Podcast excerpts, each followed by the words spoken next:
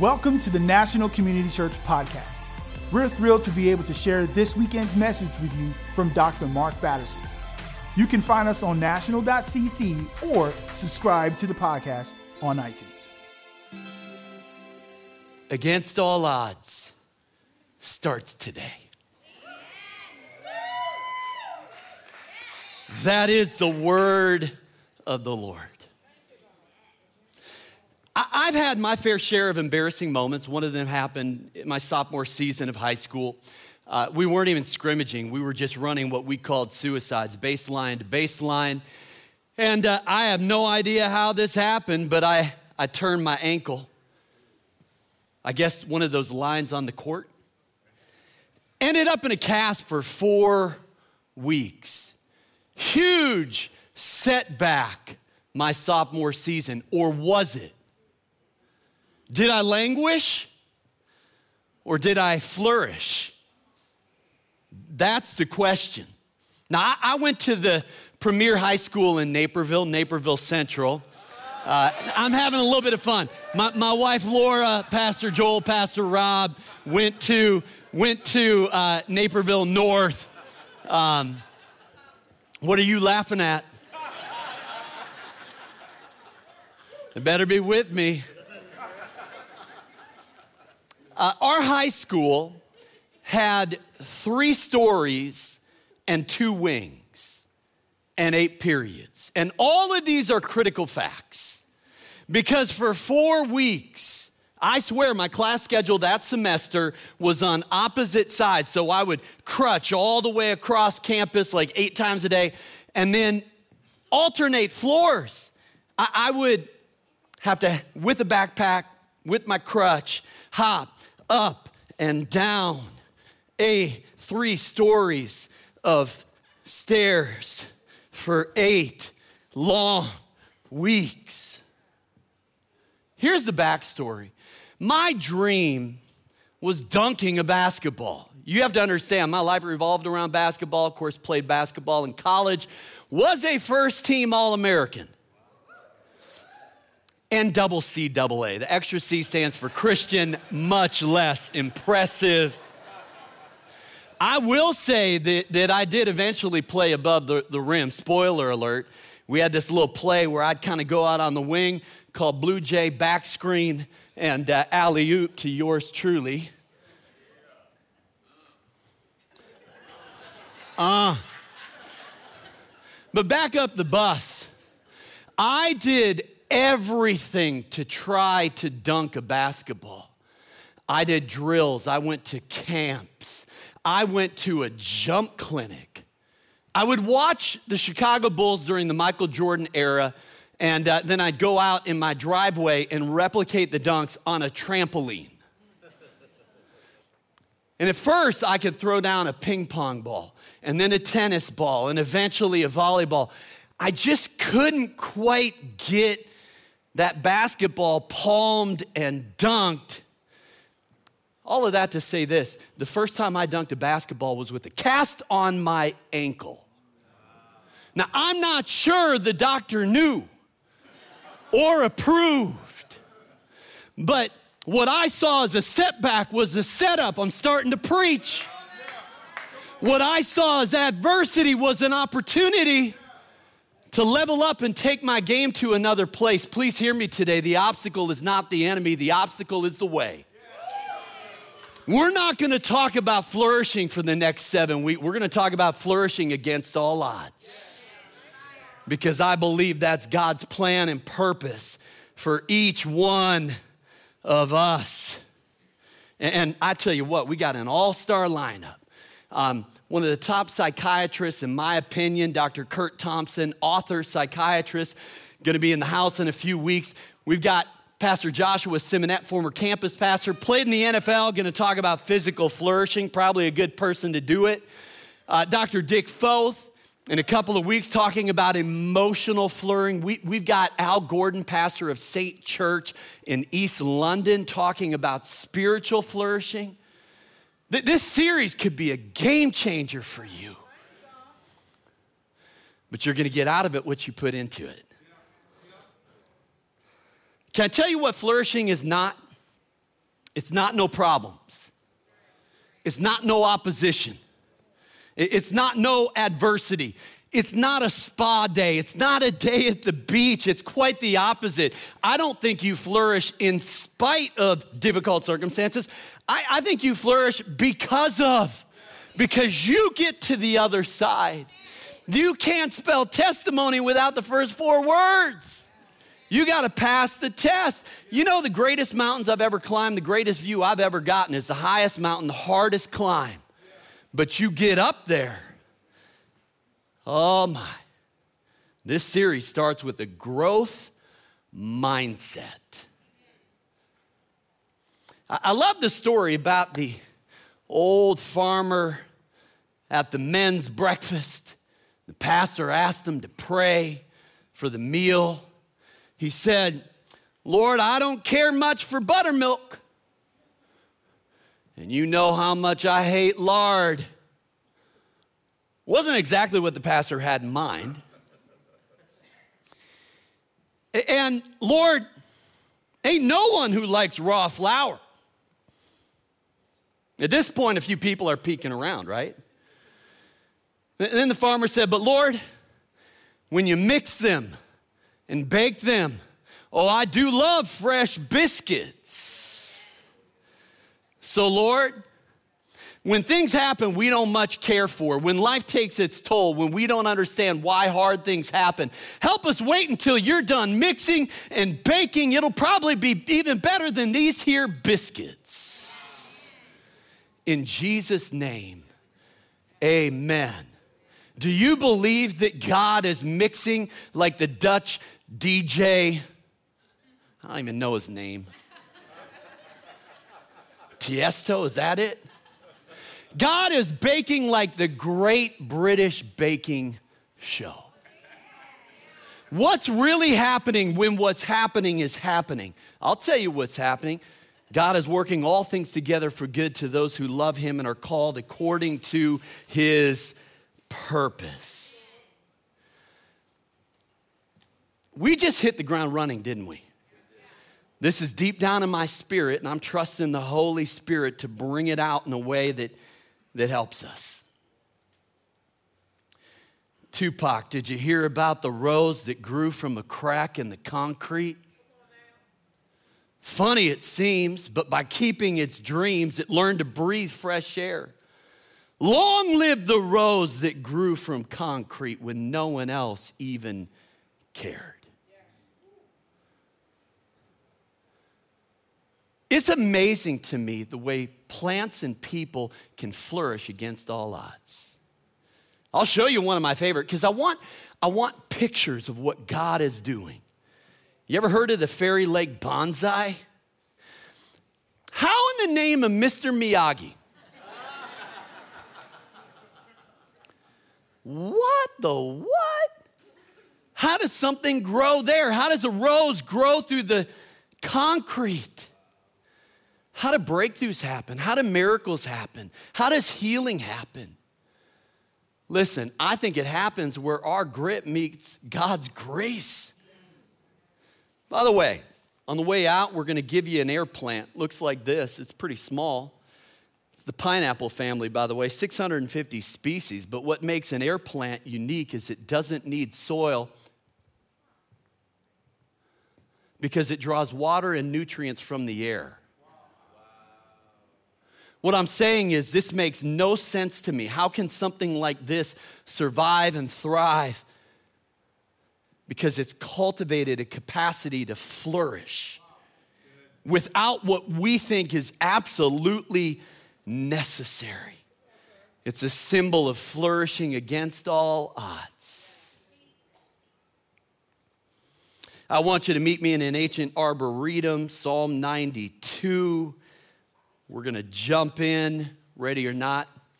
Here we go. It is Tov.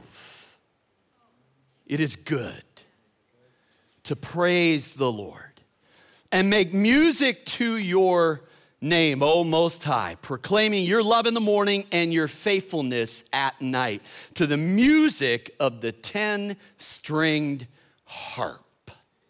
Notice the daily rhythm. The, the psalmist, the day begins with praise, the day ends with praise. Now, music mentioned twice, more specifically the 10 stringed uh, harp. And, and, this little nuance I, I love. Generally, we think of the uneven stringed harp, yes? But in ancient Israel, there was a two sided harp, the 10 string harp, five strings on either side.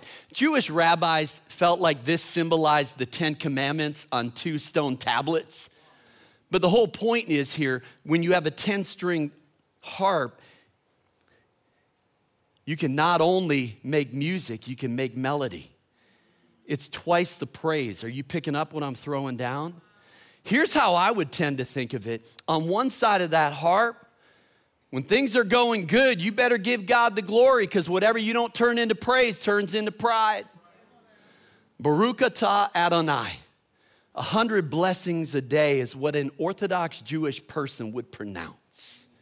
The Talmud says that whatever you don't give thanks for, it's as if you've stolen it from God we better play this side of the harp and give God our praise. But there's another side of the harp that's not as easy to play. It's giving God the sacrifice of praise. But the hardest praise is the highest praise. The Lord gives and the Lord takes away, said Job on the worst day of his life. Blessed be the name of the Lord. Baruch atah Adonai. How did he worship in that moment? But maybe, just maybe, that's why he flourished. You better read the end of the book. Whoo! Now, in the Hebrew language, stick with me, make music and make love are synonyms. Psalm 22 says, God inhabits the praises of his people. And you'll see in different translations, God is enthroned on the praises of his people, or abides, or dwells. But it's the Hebrew word yashab, and there's another dimension. It means to consummate a marriage. When we worship, something is conceived in us. Miracles, healing, deliverance. God doesn't just inhabit the praises of his people, God inhabits his people the same spirit that raised Christ from the dead dwells in me. That's how you flourish. Whew. Crash course in church history. Psalm uh, Acts 13 2 says, while they were worshiping and fasting, while they were what?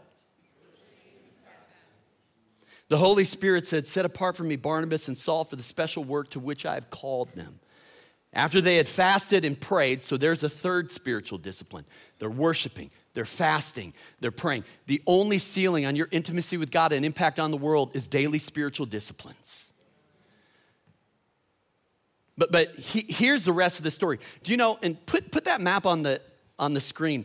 Do you know that Paul traveled an estimated 10,000 miles on three missionary journeys? Like 50 cities on two different continents, much of it on foot. He planted at least 14 churches and he wrote at least 13 epistles. Where are we going with this? You have to reverse engineer it reverse engineer it because every church he planted, every epistle he wrote, all of those miracles, all of the deliverance and the breakthroughs, everything that happened, cities changed, started while they were worshiping. God conceived a vision. They were so comfortable in Antioch. Like, let's just stay here and do what we're doing. God's like, no, we're going to take you bigger and farther. Wait till you see what I'm going to do. Now, what does worship have to do with flourishing? And I, I'm kind of hot. Does it feel like heat's on? It might be. I don't think we can talk about flourishing without talking about the 10th cranial nerve. Yes?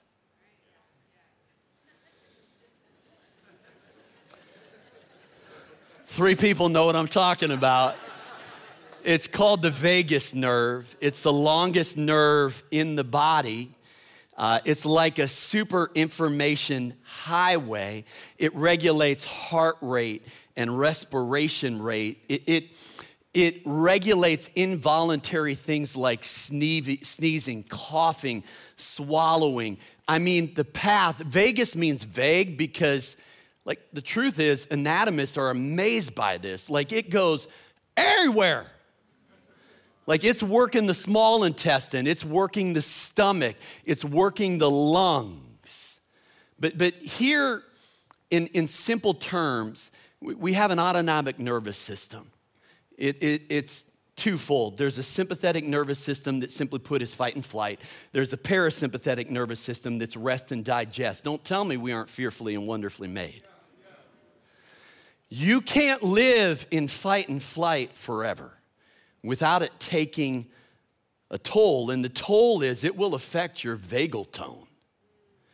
And it will hurt you on every level. So the question is how do we flip the switch from that sympathetic to the parasympathetic? Well, I think there are lots of ways to do it. One of them, take a deep breath and let it out.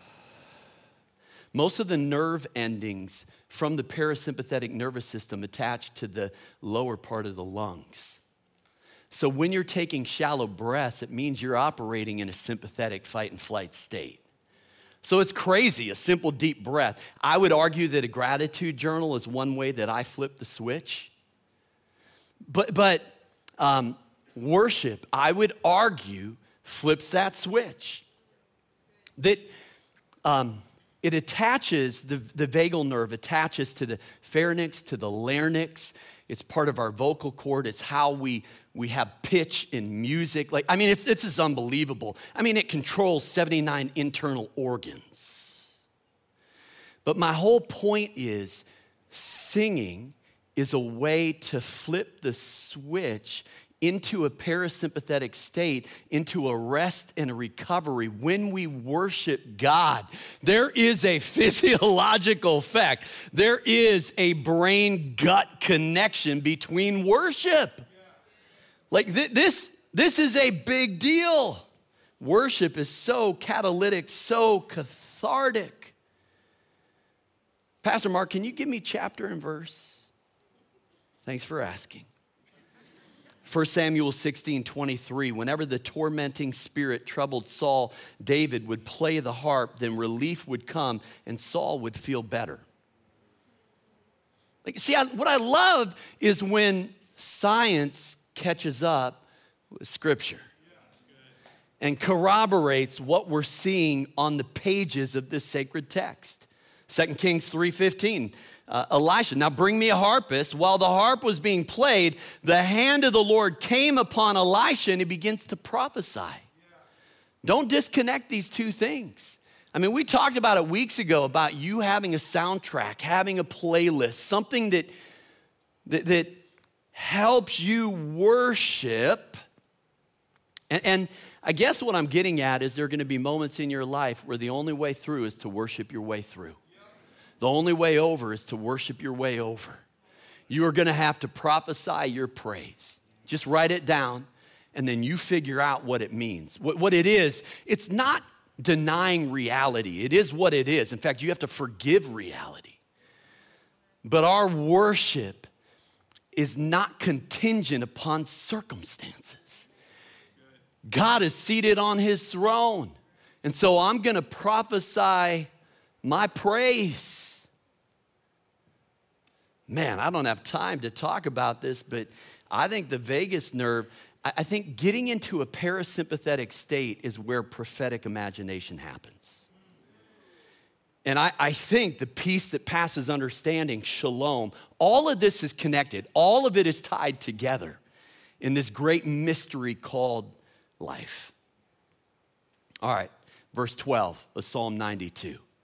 The righteous will flourish like a palm tree, they will grow like a cedar of Lebanon, planted in the house of the Lord. Where are you planted? Where's your hope planted? Where's your identity planted today? Where is your security planted? Is it planted in the house of the Lord? in the are we planted in the promises of God today? Planted in the house of the Lord, they will flourish in the court of our God. They will still bear fruit in old age. Can I get an amen? amen. Will stay fresh and green. Now, here's the problem with this promise we all disqualify ourselves because it says the righteous. Well, there, there is none righteous, no, not one. All have sinned and fallen short of the glory of God. So, does that mean all of us are out of luck? No, no, no, no. Good news. God made him who had no sin to become sin for us so that we could become the righteousness of Christ. A.W. Tozer said, The only sin Jesus ever knew was ours. And the only righteousness we will ever know is His. It's almost like God says, Here's the deal. You transfer all of your sin to my account, I'm gonna pay it in full. And that's what it is finished on the cross means tetelestai, a single word in Greek that was written across ancient receipts that meant paid in full. It was the final installment on a debt owed. But that's only half of the gospel. The other half is that the righteousness of Christ, everything he's done right, is transferred to your account. Please hear me today. This promise is for you. This is your promise to flourish against all odds. The righteous will flourish. And then, then at the very end, I don't have time to preach this, but it says they'll bear fruit in old age. I just like that. You never tap out, you never age out. It's never too late to become who you might have been. Ah, I'm going to preach it anyways.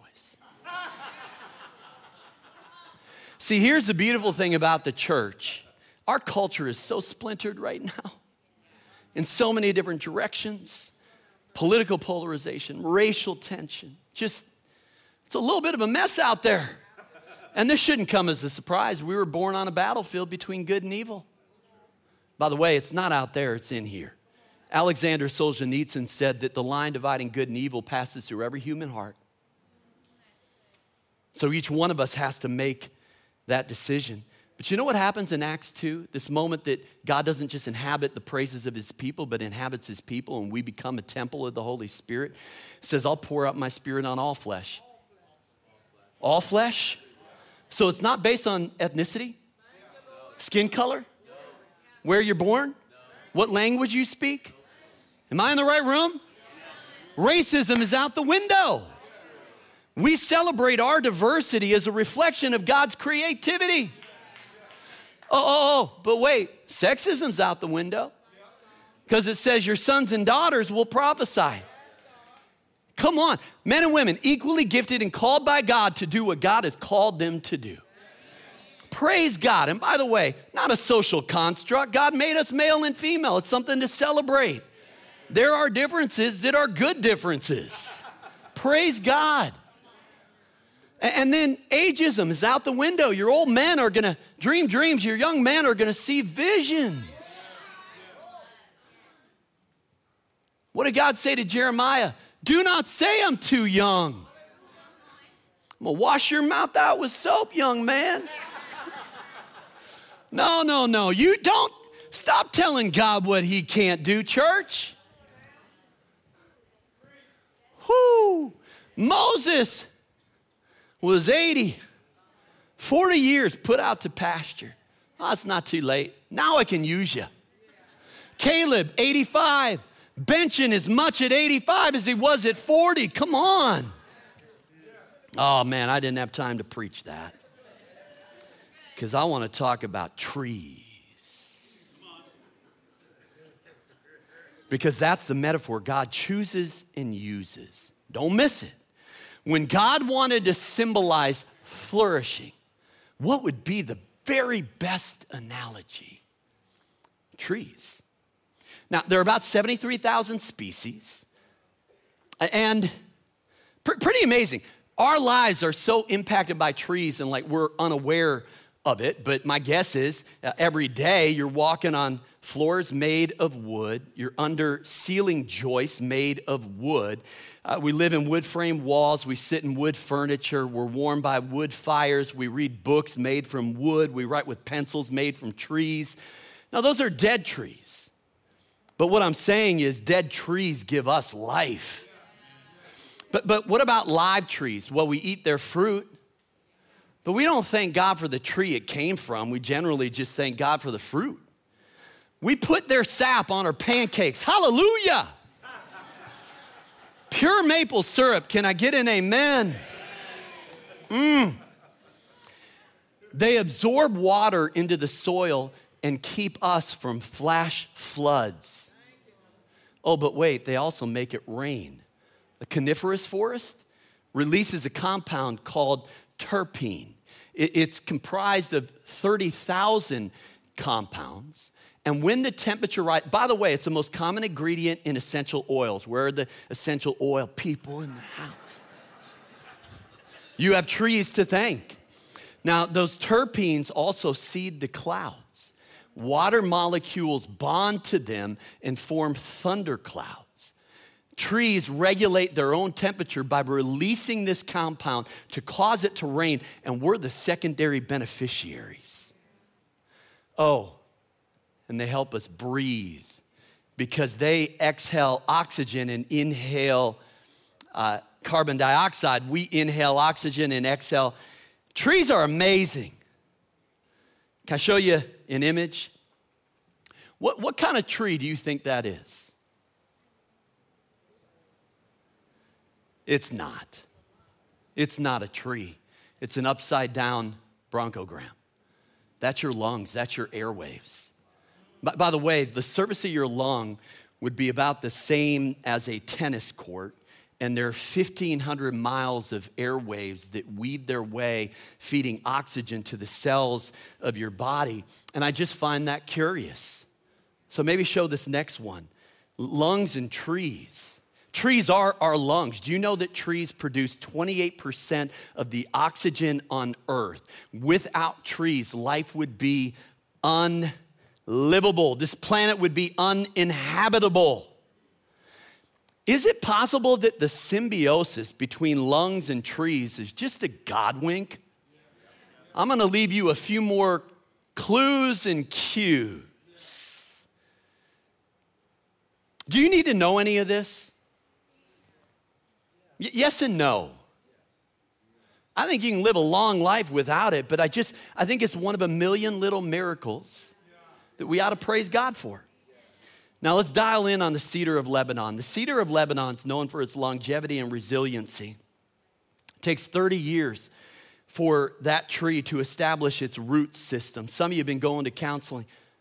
Some of you have been working on your marriage. Some of you have been trying to work on the mental health, on the physical health. And man, it is not happening as, as quickly as you want it to. I wish I could say it's easy, but it's probably going to happen like a tree planted by the stream of life. It's going to have to take root. Now, I hope it's not 30 years, but I will say this there are some miracles that were in the works for 30, 40 years in my life, including God healing my lungs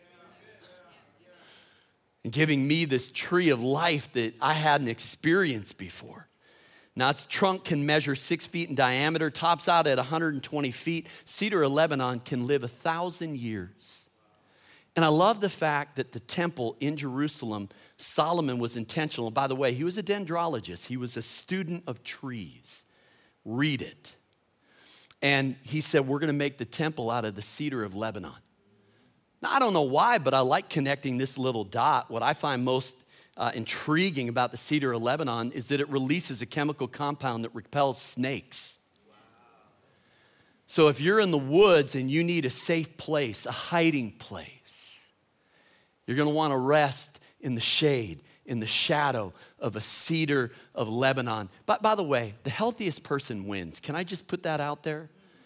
Like, this, this is not some game about this metric or that metric, how much money you have, or how many people work for you, or all of those things that people kind of get their, their ego boost from. This is about, am I flourishing? heart, mind, soul, strength. Am I coming to life because of the Spirit of God at work within me? Because when that happens, you become a safe place. And this becomes a safe church where you can take risks and make sacrifices and be vulnerable. Is it a perfect church? No, because you're here. and this guy's here. But what I'm saying is there's something about health that creates a safety net. Lord, let it be in Jesus' name. In 1987, a group of engineers, entrepreneurs, earth scientists set out to build an artificial ecosystem uh, in Oracle, Arizona. It's called Biosphere 2, designed as an ideal ecosystem for plant life to thrive. Check this out climate controlled environment, including purified air, clean water, nutrient rich soil, and natural light. Despite perfect conditions, the weirdest things started happening. Trees would grow to a certain height and fall over.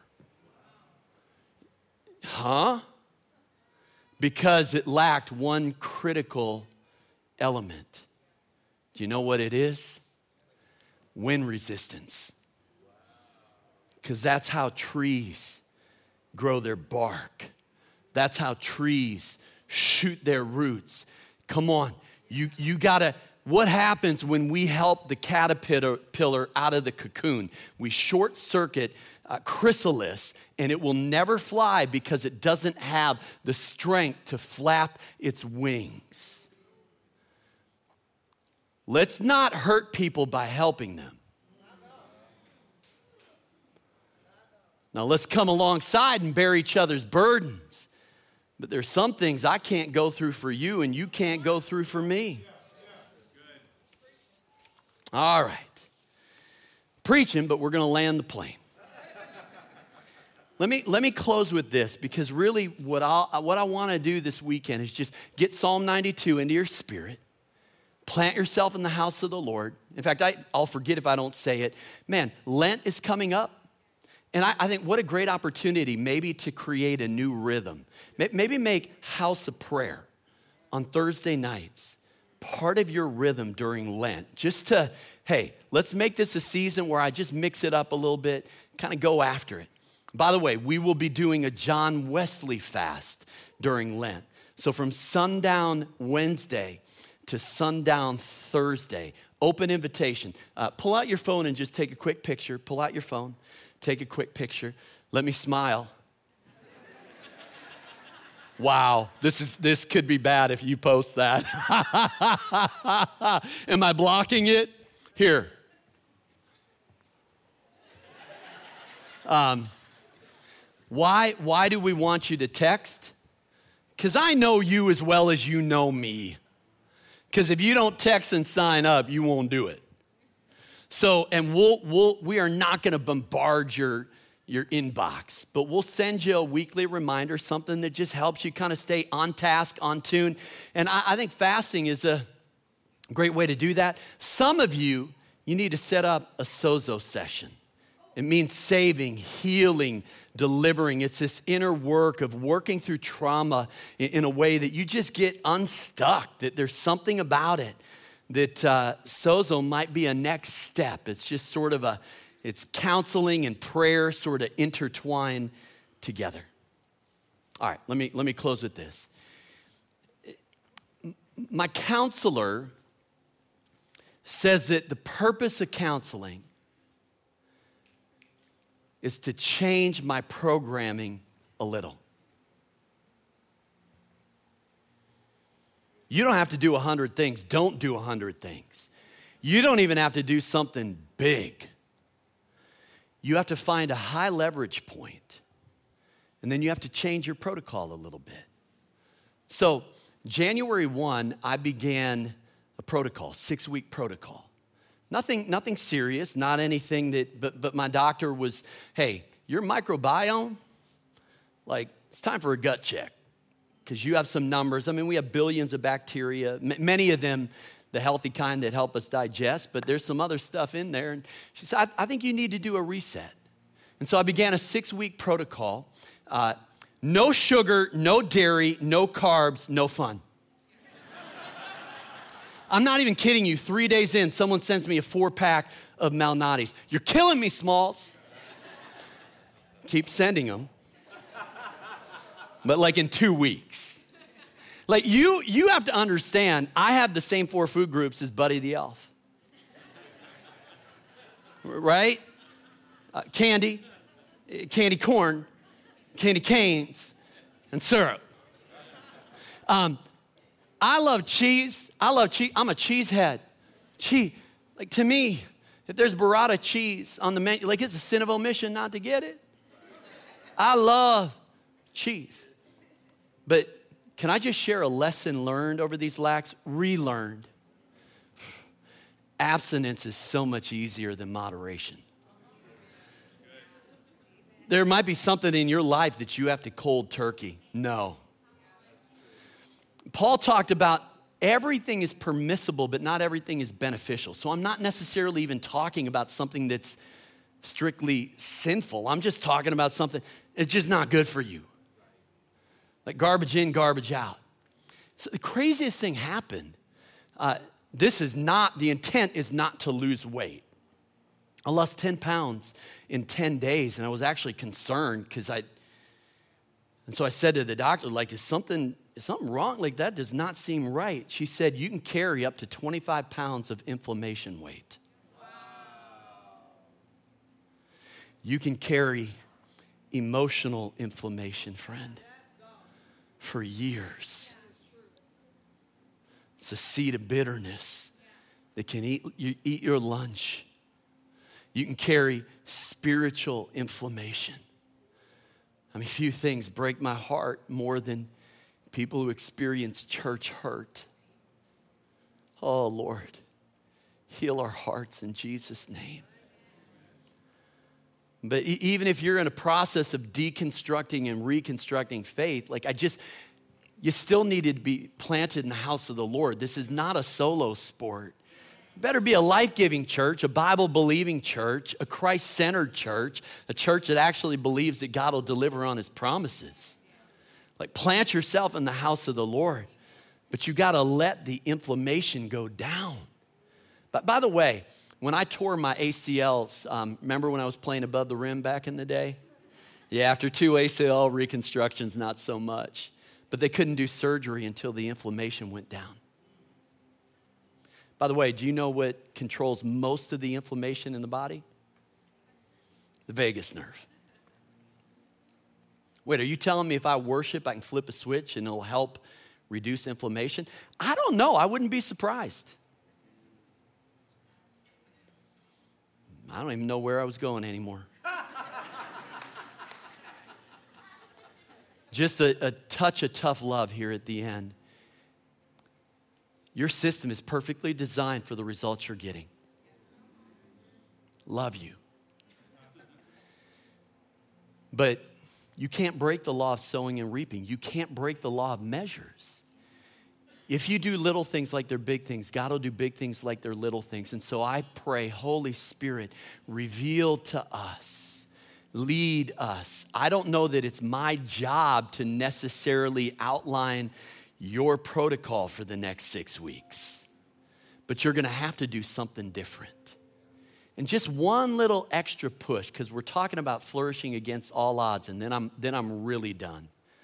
Pastor Robert Madu was speaking to pastors during revival, and, and when he planted Social Dallas, their, their church in Dallas, he, he said that he did a 21 day water fast. Whew. So I asked him the obvious question like, what prompted that? And he said, I felt like the Lord said, Your current level of discipline won't sustain what I'm going to do. I pray all the time, Lord, don't let my gifts take me where my character can't sustain me.